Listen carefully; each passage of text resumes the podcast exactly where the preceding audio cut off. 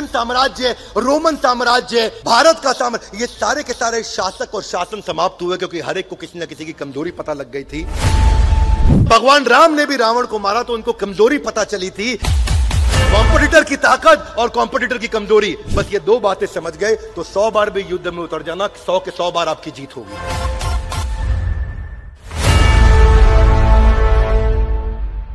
ग्रंथराज श्रीमद भगवत गीता की। तो आप सबका स्वागत है आज के अगले अध्याय में भगवत गीता के Gita in action. Everybody guys come on Gita in Gita को अपने जीवन में कैसे उतारें? पहला अध्याय चल रहा है और आज हम पहले अध्याय का तीसरा श्लोक लेने जा रहे हैं और ये श्लोक दुर्योधन बोल रहे हैं। हमने इससे पहले चर्चा किया धृतराष्ट्र के श्लोक का। अब हम दुर्योधन की बात करेंगे कि दुर्योधन क्या बात कर रहे हैं और भगवत गीता का प्रारंभ होने जा रहा है। पश्यताम पांडुपुत्रा नाम आचार्यम महतीम चमुम व्यूडाम द्रुपद पुत्रेणा तब शिष्येण धीमता। तो यहाँ दुर्योधन कहते हैं, हे आचार्य पांडु पुत्रों की विशाल सेना को देखो। दुर्योधन किसको कह रहे हैं? द्रोणाचार्य को कह रहे हैं। किसको कह रहे हैं? हे आचार्य, पांडु पुत्रों की विशाल सेना को देखो, जिसे आपके बुद्धिमान शिष्य द्रुपद के पुत्र ने इतने कौशल से व्यवस्थित किया है। पहले इस कहानी को समझने के लिए शिला प्रभुपाद को हम धन्यवाद करते हुए उनके तात्पर्य को समझते हैं कि जो दुर्योधन थे, वो इस समय एक परम राजनीतिज्ञ की तरह बात करने का प्रयास कर रहे हैं और अपने सेनापति द्रोणाचार्य से बात कर रहे हैं। द्रोणाचार्य केवल उनके सेनापति नहीं उनके गुरु भी थे। और उनको क्या कहते हैं? पश्यताम। देखो, देखो। किसको बोल रहे हैं देखने को? अपने गुरु को बोल रहे हैं देखने को। देखो द्रोणाचार्य तुमसे बहुत भारी गलती हो गई है। द्रोणाचार्य सोच रहे हैं क्या गलती हो गई है? पश्यताम पांडुपुत्रा नाम आचार्य महतीम चमुम। ये सारी की सारी सेना किसने सेट करी है? ये द्रुपद के पुत्र दृष्टद्युम्न ने सेटिंग करी है पूरी। और कौन था ये दृष्टद्युम्न? इसके पीछे एक हिस्ट्री है। दुर्योधन ये बात क्यों कर रहे हैं? हिस्ट्री ये है कि द्रोणाचार्य की और द्रुपद की बनती नहीं थी। द्रुपद कौन है? अर्जुन के ससुर जी, यानी कि द्रौपदी के पिता। द्रौपदी के पिता हैं द्रुपद, और द्रुपद और द्रोणाचार्य का आपस में पुराना झगड़ा था। और उस झगड़े में द्रोणाचार्य से बदला लेने के लिए द्रुपद ने क्या किया? एक यज्ञ किया और उस यज्ञ से उनको मिले कौन? दृष्टद्युम्न उनको प्राप्त हुआ एक ऐसा पुत्र जो कि आगे चल के वध करेगा। किसका? द्रोणाचार्य का। और द्रोणाचार्य बात जानते थे कि दृष्टद्युम्न आगे चल के, ये भी तो बच्चा है, आगे चल के ये मेरा वध करेगा। फिर भी एक अच्छा ब्राह्मण होने के नाते उन्होंने सारी शास्त्र विद्या सिखा दी। एक अच्छा ब्राह्मण क्या सिखाता है? वो ज्ञान देता है, अपना ज्ञान रोकता नहीं है। तो एक अच्छा ब्राह्मण होने के कारण, एक अच्छा टीचर एक अच्छा मेंटर एक अच्छा लीडर होने के कारण द्रोणाचार्य ने सब कुछ सिखा दिया दृष्टि को। ये मानते हुए, ये जानते हुए कि आगे चल के ये मेरी मृत्यु का कारण बनने वाला है, क्योंकि ये किसका पुत्र है? द्रुपद का पुत्र है ये। जानते थे, लेकिन फिर भी ट्रेन किया और हुआ क्या? ठीक महाभारत का युद्ध होने से पहले दृष्टद्युम्न ने सामने जाके कंपटीशन का टीम पांडवों को ज्वाइन कर लिया। और सारी की सारी टीम को व्यवस्थित किया कि पूरा फैलेंक्स पूरा का पूरा यूनिट सारे के सारे यूनिट्स मिलिट्री आर्मी कैसे खड़ी होगी। और अब दुर्योधन चिढ़ रहा है उस बात को लेके। दुर्योधन को गुस्सा आ रहा है। दुर्योधन क्या बोल रहा है कि देखो, कौन है ये तुम्हारा ही शिष्य? तुमने ही ट्रेन किया, तुम्हारे को मारने के लिए खड़ा हो गया। देख लो द्रोणाचार्य। क्या किया तुमने ये? और बातों बातों में इशारा कर रहा है, अब यह ना हो कि अर्जुन तुम्हारा फेवरेट शिष्य है तो उसके लिए सॉफ्ट कॉर्नर लेके बैठ जाओ और बाद में अर्जुन को छोड़ दो। द्रोणाचार्य, पहले ही तुम गलती कर चुके हो। क्या बोल रहे हैं? कि पश्यताम, देखो। तो यह भाषा ही ऐसी है दुर्योधन की, जब युद्ध का प्रारंभ हो रहा है। युद्ध के प्रारंभ से पहले एक लीडर को चाहिए कि टीम को इंस्पायर करे, उनको एनकरेज करे, अपने गुरु का आशीर्वाद ले, अपने मेंटर से जाकर के इस समय दुर्योधन को क्या चर्चा करनी चाहिए थी? आपको क्या लगता है दुर्योधन को भी क्या बोलना चाहिए था? चलो मान लो दुर्योधन को पता लग भी गया कि द्रोणाचार्य से ये गलती हुई कि उन्होंने गलती कहे, माने या ना माने, लेकिन ऐसा तो हो ही गया कि अपने ओपोनेंट को ट्रेन कर दिया, अपने कंपटीशन को ट्रेन कर दिया द्रोणाचार्य ने। तो अब इस समय ताना मारने की जगह दुर्योधन को क्या करना चाहिए था? उनको पूछना चाहिए था, हे गुरु द्रोणाचार्य, मुझे लगता है, क्योंकि आपको सब मालूम है, कि किसकी क्या स्ट्रेंथ है, क्या वीकनेस है आपने सबको क्लोजली ट्रेन किया है। तो बजाय ये बोलने के कि द्रोणाचार्य, तुम इतनी गलतियाँ कर चुके हो, उन्हें कहना चाहिए कि गुरुदेव, क्या आप मुझे बता सकते हैं इनकी टीम में क्या क्या कमजोरियाँ बाकी रह गई हैं? मैं कहाँ से इनको अटैक करूँ? मैं कहाँ से शुरुआत करूँ? कुरुक्षेत्र के युद्ध मैदान के अंदर, आज अगर मुझे यह समझ में आ जाए कि इनके खिलाफ कौन कौन सी वीकनेस है वो सोल्यूशन ओरिएंटेड क्वेश्चन अगर वो करते द्रोणाचार्य के साथ में तो वो ज़्यादा कारगर रहता। क्या मेरी बात समझ आ रही? है yes, शुरुआत ही गलत हुई। अपने विरोधियों की कमियों पे चर्चा करनी चाहिए थी।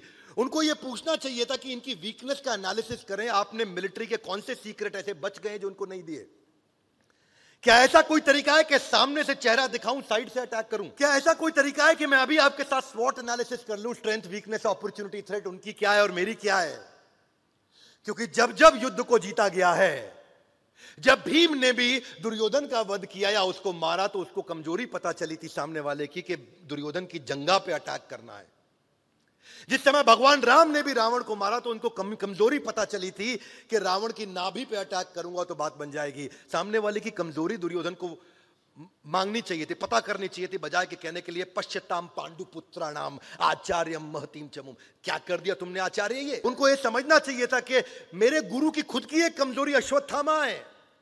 उनका पुत्र और जो आगे चल के वध का कारण बना बोला, अश्वत्थामा हाथी मारा गया और उन्होंने शस्त्र छोड़ दिए। ये बजाय चर्चा करने के कि हमारी क्या वीकनेस उनकी क्या वीकनेस हमारी क्या स्ट्रेंथ उनकी क्या स्ट्रेंथ लड़ाई से पहले वो उस समय द्रोणाचार्य को तंग करने में लगे। उनको धमका रहे हैं, एक प्रकार से सॉफ्ट तरीके से धमका रहे हैं उनको। भीम ने जरासंध का वध कैसे किया? जब कृष्ण ने उनको कमज़ोरी बताई तीलियों को तोड़ के एक को यहाँ फेंका और एक को यहाँ फेंका, और तभी जरासंध को उससे पहले भी तीन बार फाड़ा था भीमसेन ने, जिसके पास दस हज़ार हाथियों का बल है। ये जरासंध वही है जिसने पिचानवे राजाओं को कैद कर रखा था। और पिचानवे राजाओं के बाद पाँच और राजा को कैद करके उनकी हत्या करके वो देवताओं को प्रसन्न करना चाहता था उस यज्ञ में ताकि आगे चल के कृष्ण का भी वध कर सके। जरासंध।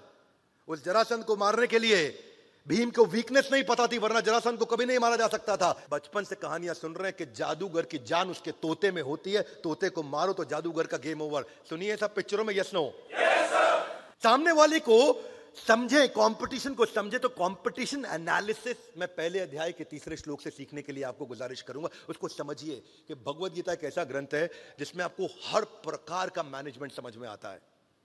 कई लोग उसको धार्मिक पुस्तक समझते हैं, मैं उनसे प्रार्थना करूँगा।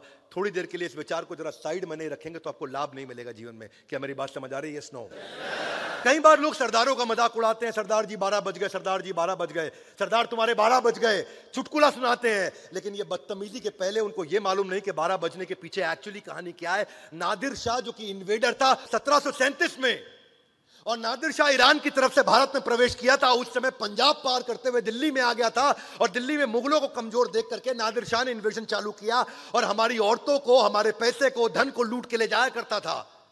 सेना बहुत बड़ी थी, सिख कम्युनिटी बहुत छोटी थी उस समय, पर सिख कम्युनिटी ने क्या किया? वो जानते थे कि नादिर शाह की कमज़ोरी क्या है? ये शराबी है, ये कबाबी है, ये औरतों की संगत करता है, इनकी पूरी टीम ऐसी है। तो रात को मध्य रात्रि के अंदर सारे सिख छोटी सी अपनी टीम बना करके गोरिल्ला वॉरफेयर के द्वारा नादिर शाह की टीम को रोज रात को उखाड़ते थे। रोज रात को उनको ठोकते थे, अपनी औरतों को बचा के लेके आते थे। पूरे भारतवर्ष को धन्यवाद करना चाहिए सिख कौम को केवल इस बात के लिए कि उन्होंने हमारी संस्कृति और हमारे परिवारों को बचाया, बजाय के चुटकुला सुनाने के। दुर्योधन को चाहिए था यह बजाय कहने के पश्चाताम पांडु पुत्रा नाम, उसको पता करना चाहिए था कि गुरुदेव, क्या कमियाँ हैं सामने वाले की? जैसे सिख कौम ने उनकी कमियों को देख करके वहाँ जाके गोरिल्ला वॉरफेयर से उन पर अटैक किया। अरे पिक्चरों में पुरानी देखते आ रहे हैं कि विलन बोलता है, तेरी माँ मेरे कब्जे में है, तेरी प्रेमिका मेरे कब्जे में है। वो भी जाकर के हीरो की कमज़ोरी को पकड़ लेता था विलन और वहाँ से पिक्चर का जो है यूटर्न आता था। उसके बाद अपन देखते थे वहाँ पे मूवीज़ के अंदर। चक दे इंडिया मूवी देखो। सुल्तान मूवी देखो, दंगल मूवी देखो। हर मूवी में दिखाया गया है कि लास्ट में सेमीफाइनल फाइनल राउंड से पहले वो सामने वाले की वीकनेस को पकड़ते थे। आज बिज़नेस के अंदर आपको भी ये देखना है इजीएस्ट जानवर वही मारा जाता है जंगल में जो सबसे कमज़ोर होता है। पहला शिकार उसी का किया जाता है जो कभी नहीं बचता क्योंकि वो बहुत कमज़ोर रहता है। बीमारी भी आकर के वही अटैक करेगी, जो जो शरीर कमज़ोर होगा, जो शरीर का अंग कमज़ोर होगा, इसलिए सामने वाले को ओवरवेलम कर दे अपनी स्पीड और अपनी एक सडननेस के द्वारा, अगर उसकी तैयारी के साथ दुर्योधन जाता है, बजाय कि अपनी टीम का उत्साह गिरा करके वो जा रहा है। पांडवों की सबसे बड़ी कमज़ोरी क्या है? पांडव कौन सी शास्त्र विद्या और शस्त्र विद्या नहीं जानते हैं? पांडवों को किस चीज़ से डर लगता है? पांडवों को अगर मैं अटैक करूँगा तो वो कैसे रिएक्ट करेंगे? हे गुरु द्रोण, ऐसी वो कौन सी कमज़ोर एरिया है? उसको क्या बोलते हैं? Below the belly under the belly ये अंडर बेली क्या एक कहावत है? सबसे कमज़ोर इलाका. सबसे कमज़ोर इलाका। क्योंकि एक पुरुष के लिए जेनिटल्स एक ऐसा कमज़ोर इलाका होता है, जिसके कारण ये अंडर बेली नाम की कहावत ही पैदा हो गई, जो कहावत ही बन गई इस बात के लिए। वो कौन सी कला में हमसे बेहतर है? वो कौन सी कला में हमसे बदतर है? हम कौन सी कला में उनसे बेहतर है? एक्सपोज करो और अटैक करो कॉम्पिटिशन की वीकनेस को लगातार ठोक के। उनकी सेना में सबसे कमज़ोर इलाका कौन सा है, जो उनकी अरेंजमेंट में जहाँ से हम अटैक करके जाए चूँकि परिधि से अटैक करेंगे, बीच में नहीं करेंगे। ये दुर्योधन को तैयारी करनी चाहिए थी। दुर्योधन को वो मिलिट्री सीक्रेट पता करने चाहिए थे, जो पांडवों के पास अभी भी नहीं है। दुर्योधन को यह सोचना चाहिए था कि अगर ये जीत के नज़दीक होंगे तो क्या करेंगे, या हार के नज़दीक होंगे तो क्या करेंगे, इनके पास कौन से रिसोर्सेज अभी भी कम है और हमारे पास कौन से रिसोर्स अभी भी ज़्यादा है, अपनी स्ट्रेंथ और सामने वाले की वीकनेस को आमने सामने ले आओ। चाणक्य पंडित इसलिए कहते हैं कि अपनी कमज़ोरी का किसी भी हालत में कभी भी किसी को पता नहीं लगने देना। विवेक ओबरॉय हमारे मित्र हैं, उन्होंने एक सीरीज़ लेकर के आए थे, कुछ क्रिकेट के ऊपर बैटिंग बैटिंग होती थी। इनसाइड एज थैंक यू वो इनसाइड एज की सीरीज़ मैंने विवेक के कहने पे फास्ट ट्रैक पे देखी। विवेक भाई को हम बहुत रिस्पेक्ट करते हैं, प्यार करते हैं, वरना मैं कोई ओटीटी सीरीज़ नहीं देखता। और मैं उनके साथ दुबई में बैठा था, मैंने उनको कहा कि इनसाइड एज में एक ही लर्निंग है, जो ज़िंदगी भर छाप लेना। बोले, क्या विवेक भाई? मैं कहा इनसाइड एज सीरीज़ की एक ही लर्निंग है। आपके हर एपिसोड में एक ना एक आदमी ठुका है, वो इसी कारण उसकी पिटाई हुई है, क्योंकि दूसरे को उसकी कमज़ोरी पता लग गई थी। किसी को उसकी सेक्स की कमज़ोरी पता लगी, किसी को चोरी की, किसी को टैक्स इवेजन की, किसी को इंटरनेशनल फ्रॉड की, जब जब कमज़ोरी पता चला चाणक्य पंडित ने क्या किया? वही किया कि जब नंदा साम्राज्य को समाप्त करना था चाणक्य पंडित को, और मौर्य साम्राज्य की स्थापना करनी थी, क्या था यह मौर्य साम्राज्य? मूरा माँ का नाम था, और मूरा के बेटे का नाम था चंदू। और मूरा के नाम होने के कारण उस साम्राज्य का नाम रखा गया मौर्य डायनेस्टी पर। क्या किया? सेना नहीं थी। सेना नहीं थी। छोटी छोटी बच्चियों को हल्का हल्का जहर दिया। उनको ट्रेन किया। पूरी ज़िंदगी थोड़ा थोड़ा जहर देते रहे उनको और उनको ट्रेन करते रहे और उनको विष कन्या बनाया।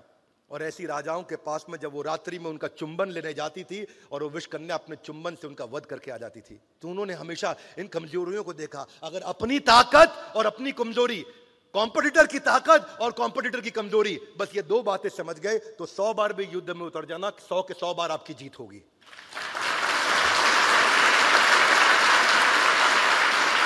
आसानी से आप डिस्ट्रैक्ट कर पाओगे अपने ओपोनेंट को, पर दुर्योधन की यह गलती थी। दुर्योधन क्या बोले? पश्चताम पांडु पुत्राणाम आचार्यम महतीम चमु। बस वो इसी में फंस गए। देखो सामने, दृष्टद्युम्न आपके द्वारा ट्रेंड कोई बात नहीं, दृष्टद्युम्न को आपने ट्रेनिंग दिया है। आचार्य कोई ऐसी भी तो ट्रेनिंग होगी जो दृष्टद्युम्न आपसे लेने आए थे, पर उस दिन छुट्टी मार गए। आचार्य कोई ऐसी भी तो ट्रेनिंग होगी कि उस दिन दृष्टद्युम्न डिजिटल ट्रेनिंग ले रहे थे, ध्यान से नहीं अटेंड किया। आचार्य, कुछ तो ऐसा बचा होगा दृष्टि के जीवन में जो उसको नहीं मालूम। वो हमको बता दीजिए। जिस दिन आपका ध्यान वहाँ से भटका या जिस दिन वो बीमार पड़ गया, उस दिन उसका कॉम्प ऑफ़ था, लीव थी अर्न लीव थी, पंद्रह अगस्त की छुट्टी थी, कुछ तो थी। एक बिज़नेस परस्पेक्टिव से भी हर एनिमी का एक व्यू पॉइंट होता है कस्टमर को लेकर के। फोरकास्ट करो कि कंपटीशन क्या करेगा। सामने वाला वो कैसे रिएक्ट करेगा अलग अलग परिस्थितियों के अंदर, वो वो आपका शॉर्टेस्ट रूट टू विक्ट्री होगा। हमेशा याद रखिए कि आपको ये जो अंडर बेली की कहावत है, ये अंडर बेली की कहावत, यहाँ पे बहुत समझने वाली कहावत है। मेरा यहाँ पे मानना है कि पर्शियन साम्राज्य रोमन साम्राज्य, भारत का साम्राज्य, ये सारे के सारे शासक और शासन समाप्त हुए क्योंकि हर एक को किसी ना किसी की कमज़ोरी पता लग गई थी। किसी की कमज़ोरी थी वीक सक्सेसर या वीक डाउन लाइन किसी की कमज़ोरी थी वीक इंटरनेशनल स्ट्रेटेजिक अलायंसेस किसी की कमज़ोरी थी कि बहुत बड़ा वास्ट एम्पायर था, इसलिए अनकंट्रोल्ड और डिस्ट्रैक्टेड एम्पायर हो गया था। किसी की कमी थी इंटरनल रिवोल्ट अपनी सेना के भीतर ही कुछ ना कुछ फूट बढ़ती चली जा रही थी, जिससे वो समाप्त हो गए। किसी की कमी थी कि उनका यूनिटी ऑफ़ कमांड नहीं था, और किसी की कमी थी कि उनके independent non aligned independent provinces थे। कई राजाओं ने ऐसा किया? अकबर ने भी ऐसा ही किया था। अकबर जीतते थे, एक शासक को, उसी को शासक बनाते थे, वो उसको इंडिपेंडेंट करते थे। लेकिन अगर वो नॉन अलाइंड हो गया तो इंडिपेंडेंट आदमी कंपटीशन को ज्वाइन कर सकता है जाके। डाउनफॉल ऑफ़ मुगल एम्पायर क्यों हुआ था? इसकी शुरुआत हुई थी जब पहली बार सूरत के अंदर एक ब्रिटिशर टीम यहाँ पे आई थी। और कौन आए थे? विलियम हॉकिंस और विलियम हॉकिंस ने आगे पहली रिश्वत जहांगीर को दी थी सूरत के अंदर टेक्सटाइल इंडस्ट्री सेटअप करने के लिए, जो गुजराती लोग हैं, जान लीजिए, पहली बार अंग्रेज़ सूरत में आए थे टेक्सटाइल इंडस्ट्री लेकर के। और वहाँ विलियम हॉकिंस आए थे, और उन्होंने जहांगीर को रिश्वत दी, वहाँ से उन्होंने एंट्री करी। ऐसे ही हर बार हुआ है, सबसे बड़ा मंत्र यही है कि आपको सिनेरियो एनालिसिस करना चाहिए, जो कई बार आप मिस कर जाते हैं। एक अटैक प्लान्स हमारे क्या हो सकते हैं? अलग अलग हाई डिग्री ऑफ़ सक्सेस मुझे कहाँ से मिल सकती है? बाय द वे एक और इसका बड़ा अच्छा तरीका है जो एक्शन में हाथ आगे लाए, गीता इन। आपको कंपटीशन को पहचानना है तो उनके रिव्यूज़ देखने चले जाओ। उनके मोबाइल ऐप स्टोर पे चले जाओ, उनके फेसबुक पर चले जाओ, उनके रिव्यूज़ जाकर के देखो कि रिव्यूज़ में कौन सी अच्छी चीज़ है जो बार बार छूट रही है और कौन सी बुरी चीज़ है जो बार बार दिख रही है। वो मोर टाइम कम ऑन कौन सी अच्छी चीज़ है जो बार बार छूट रही है और कौन सी बुरी चीज़ है जो बार बार इससे ये पता चल जाएगा उनकी वीकनेस क्या है कि ये अच्छाई आ नहीं रही है, यानी कि कमज़ोरी है, और ये कमज़ोरी बार बार दिख रही है, यानी कि ये कमज़ोरी है। और केवल उन्हीं साइट से ही आपको स्क्रूटनाइज करेंगे, उनके रिव्यूज़ को तो आइडिया मिल जाएगा। और तभी आप कंपटीशन को समझ करके उसकी वीकनेस को अपनी एडवांटेज बना सकते हो, बजाय के दुर्योधन की तरह केवल ताना मारते रहना और टीम को, की स्ट्रेंथ को स्वॉट एनालिसिस शुरुआत में न करना जिसके कारण द्रोणाचार्य, गुरु द्रोण, जो उनके गुरु हैं, जिनसे चर्चा कैसे की जानी चाहिए? अगले एपिसोड में हम दुर्योधन मेंटालिटी को और डिटेल में समझेंगे। ये Bhagavad Gita in action Gita in action ये एक ऐसी सीरीज़ है जो हर व्यक्ति को सारे के सारे एपिसोड आकर के ज़रूर देखने चाहिए। अपनी ज़िंदगी का समय निकाल करके देखिए, वो बुद्धि का धन उसके अंदर मिलेगा जो आपको पूरी पृथ्वी पर सारे के सारे शस्त्र, शास्त्रों में और सारी किसी भी प्रकार की किताबों में अगर एक साथ चाहिए तो एक जगह भगवत गीता में मिल सकता है, जिसको हम प्रयास करेंगे अपनी सीमित बुद्धि के द्वारा कि आपके सामने ला करके साधारण भाषा में प्रस्तुत करें, ताकि आपके लिए आसानी हो उस गीता को समझना जो संस्कृत नहीं समझ सकते। अब उनके लिए भी आसान होगा कि वो आकर के गीता इन एक्शन सीरीज़ के साथ में भगवत गीता को समझ सकेंगे। मेरी इच्छा है ये गीता इन एक्शन सीरीज़ सब तक पहुँचे, हमारे साथ जुड़े रहने के लिए, इस एपिसोड को ध्यानपूर्वक आकर अटेंड करने के लिए। आप सबका हृदय की गहराई से प्रेम पूर्वक बहुत बहुत धन्यवाद।